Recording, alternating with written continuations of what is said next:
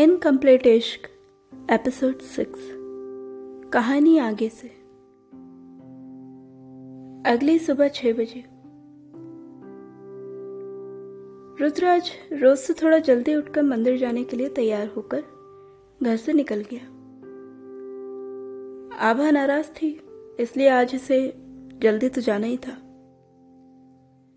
दूसरी तरफ़ आभा का घर। आभा भी बेमन से तैयार होकर हाथों में पूजा की थाली लिए दरवाजे के बाहर खड़ी थी। बहुत हल्की सी बारिश हो रही थी, लेकिन काले बादल छाने की वजह से आसार था कि तेज भी हो सकती है। बारिश के साथ ठंडी हवाएँ भी थी, जो आभा के मन को एक सुखद एहसास दे रही थी। ऐसे मौसम को देखकर उसका स्कूटी ले जाने का बिल्कुल दिल नहीं हुआ। वो पैदल ही मंदिर के लिए निकल गई। मंदिर उसके घर से बहुत ज़्यादा दूर भी नहीं था। मुश्किल से सौ कदम की दूरी पर होगा। उधर मंदिर के बाहर पिछले पंद्रह मिनट से रुद्र आभा का बेसब्री से इंतज़ार कर रहा था। और कहीं ना कहीं आभा को इस बात का एहसास भी था इसलिए वह रोज से थोड़ा ज़्यादा आराम से चल रही थी। मंदिर पहुँचने के कुछ दूर पहले ही रुद्र की तरफ़ एक नज़र देख उसे इग्नोर करके काका की दुकान में चली जाती है। पूजा का सारा सामान लेकर मंदिर के प्रवेश द्वार पे हाथ जोड़ती है। आभा को देखकर रुद्र जूते उतारकर फटाफट उसके पीछे आता है आभा गुड मॉर्निंग। उसने उत्साह के साथ कहा। आभा उसकी बात को पूरी तरह से अनसुनी करके मंत्र बोलना शुरू कर देती है। रुद्र उसके साथ चलते चलते, आभा, यार इतनी सी बात पर इतना इग्नोर करोगे तुम मुझे? आभा गुस्से भरी निगाहों से देखते हुए उसके मुँह पर उंगली रख देती है और चुप रहने का इशारा करती है। दोनों लाइन में लग जाते हैं।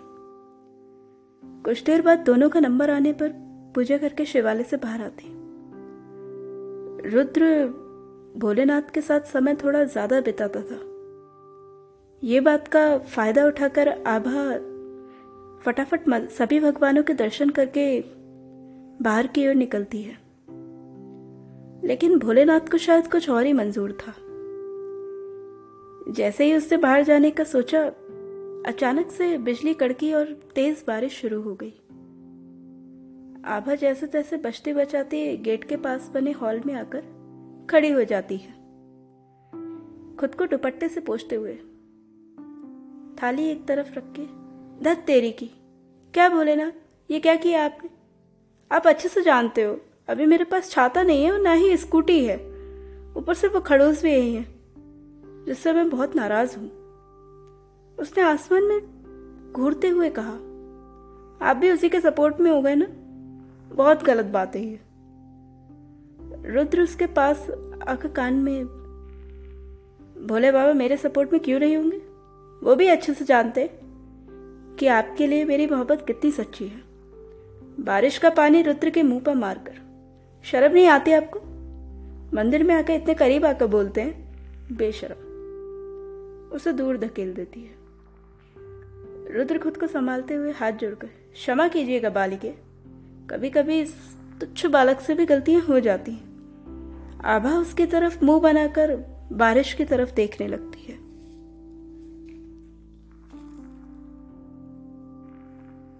आभा को अपनी तरफ़ घुमाकर अच्छा बाबा, गुस्सा कर लो, डांट लो, लड़ लो, झगड़ लो, जो करना है कर लो।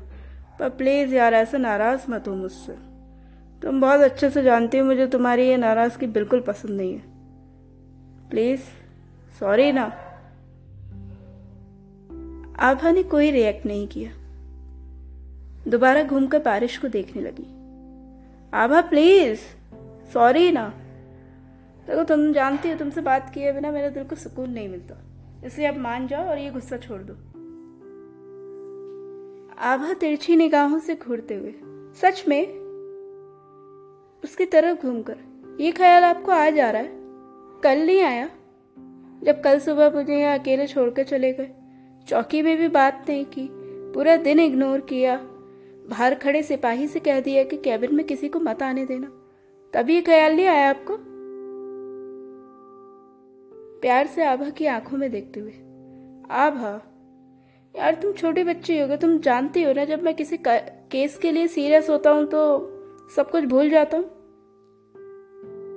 और फिर मैं तुम्हें कुछ बताता तो तुम परेशान हो जाती। अब मुझे तुम्हें परेशान देखकर बिल्कुल अच्छा नहीं लगता। हाँ जैसे आपके इस व्यवहार के बाद से तो मैं पूरे दिन खुश रही।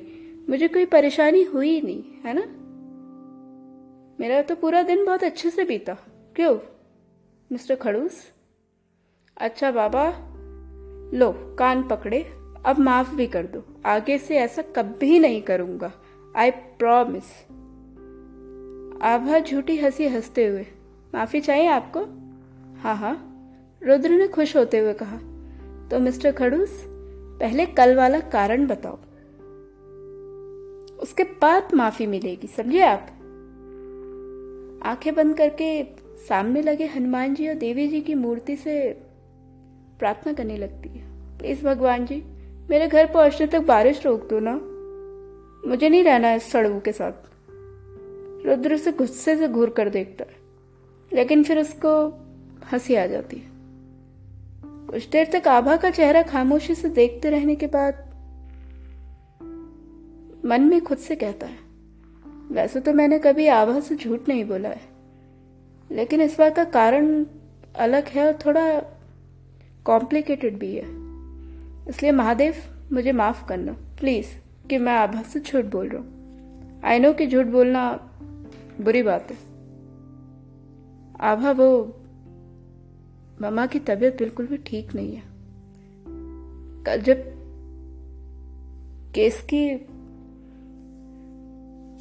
बात करने के लिए मैं चौकी गया तो मुझे डैड का कॉल आया। कि माँ की तबीयत बहुत खराब है। मैं अभी के अभी बनारस आ जाऊँ।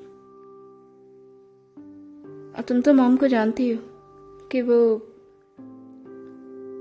मेरे पे शादी का दबाव भी बना रही हैं बार बार और बीमारी का फ़ायदा उठाकर तो उनका दबाव बनाना और ज़्यादा बढ़ गया है। और मैं तुम्हारे सिवा किसी और से शादी नहीं कर सकता।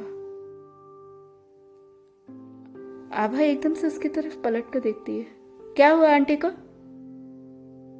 पता नहीं कुछ। रुद्र अक्सर जब झूठ कहा करता था तो उसके शब्द इधर के उधर हो ही जाते थे। और आभा ये बात बहुत अच्छे से जानती थी कि रुद्र को झूठ बोलना नहीं आता। रुद्र जी प्लीज़ मुझे बताइए, मुझे बताने से आपकी तकलीफ़ कम हो जाएगी। प्लीज़ रुद्र मन में, हे महादेव, क्षमा करना और मम्मा को हमेशा ही स्वस्थ रखना।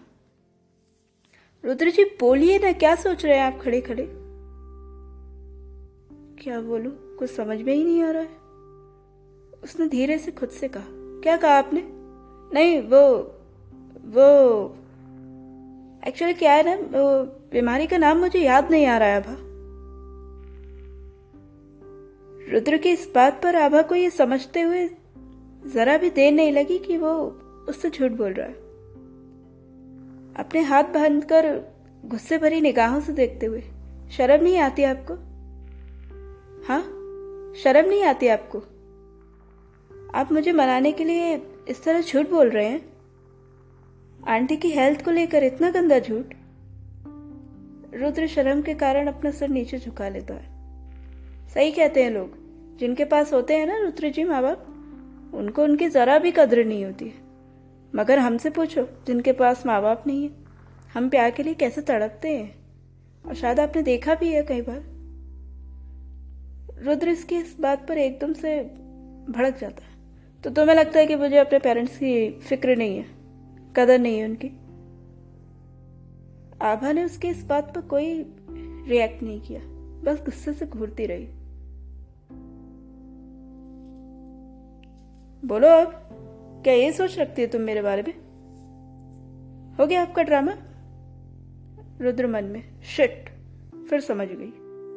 आप ना, मुझसे बात ही मत करना। गुस्से से बेंच की थाली, बेंच पर से थाली उठाकर बारिश में ही घर के लिए निकल जाती है। रुद्र उसके पीछे चलते हुए, आभा आभा मेरी बात सुनो प्लीज़ आभा, मैं तुम्हें सब बता दूँगा। मुझे एक दो दिन का समय तो दो यार। एंड प्लीज़ ऐसे बारिश में मत भीगो, बीमार हो जाओगी। आभा गुस्से में तेज़ी से चलते हुए। हम भीगे, बीमार हो, कुछ भी करे, इससे आपको क्या? आप तो झूठ बोलिए। आपको जो करना है ना, वो करिए, बस मेरे पीछे मत आइए। कुछ कदम चल के पास खड़े रिक्शा में बैठकर अपने घर के लिए निकल जाती है। उसको इस तरह जाते देख रुद्र गुस्से में झल्लाते हुए, ईगल गैंग, तुझे तो मैं छोड़ूँगा नहीं। तेरी वजह से आज मैंने अपनी आभा से झूठ बोला, अपनी माँ की हेल्थ को लेकर झूठ बोला, भोलेनाथ से। कसम है मुझे भोलेनाथ की, जिस दिन हाथ लगे, उसे दिन गोली मार दूँगा। कुछ सेकंड भीगने के बाद अपने गुस्से पर काबू करके बाइक स्टार्ट करके घर के लिए निकल जाता है। आभा भी कुछ ही देर में अपने घर पहुंचकर कपड़े बदलकर नानी और सिम के साथ चाय पीने बैठ जाती है। To be continue thank you for listening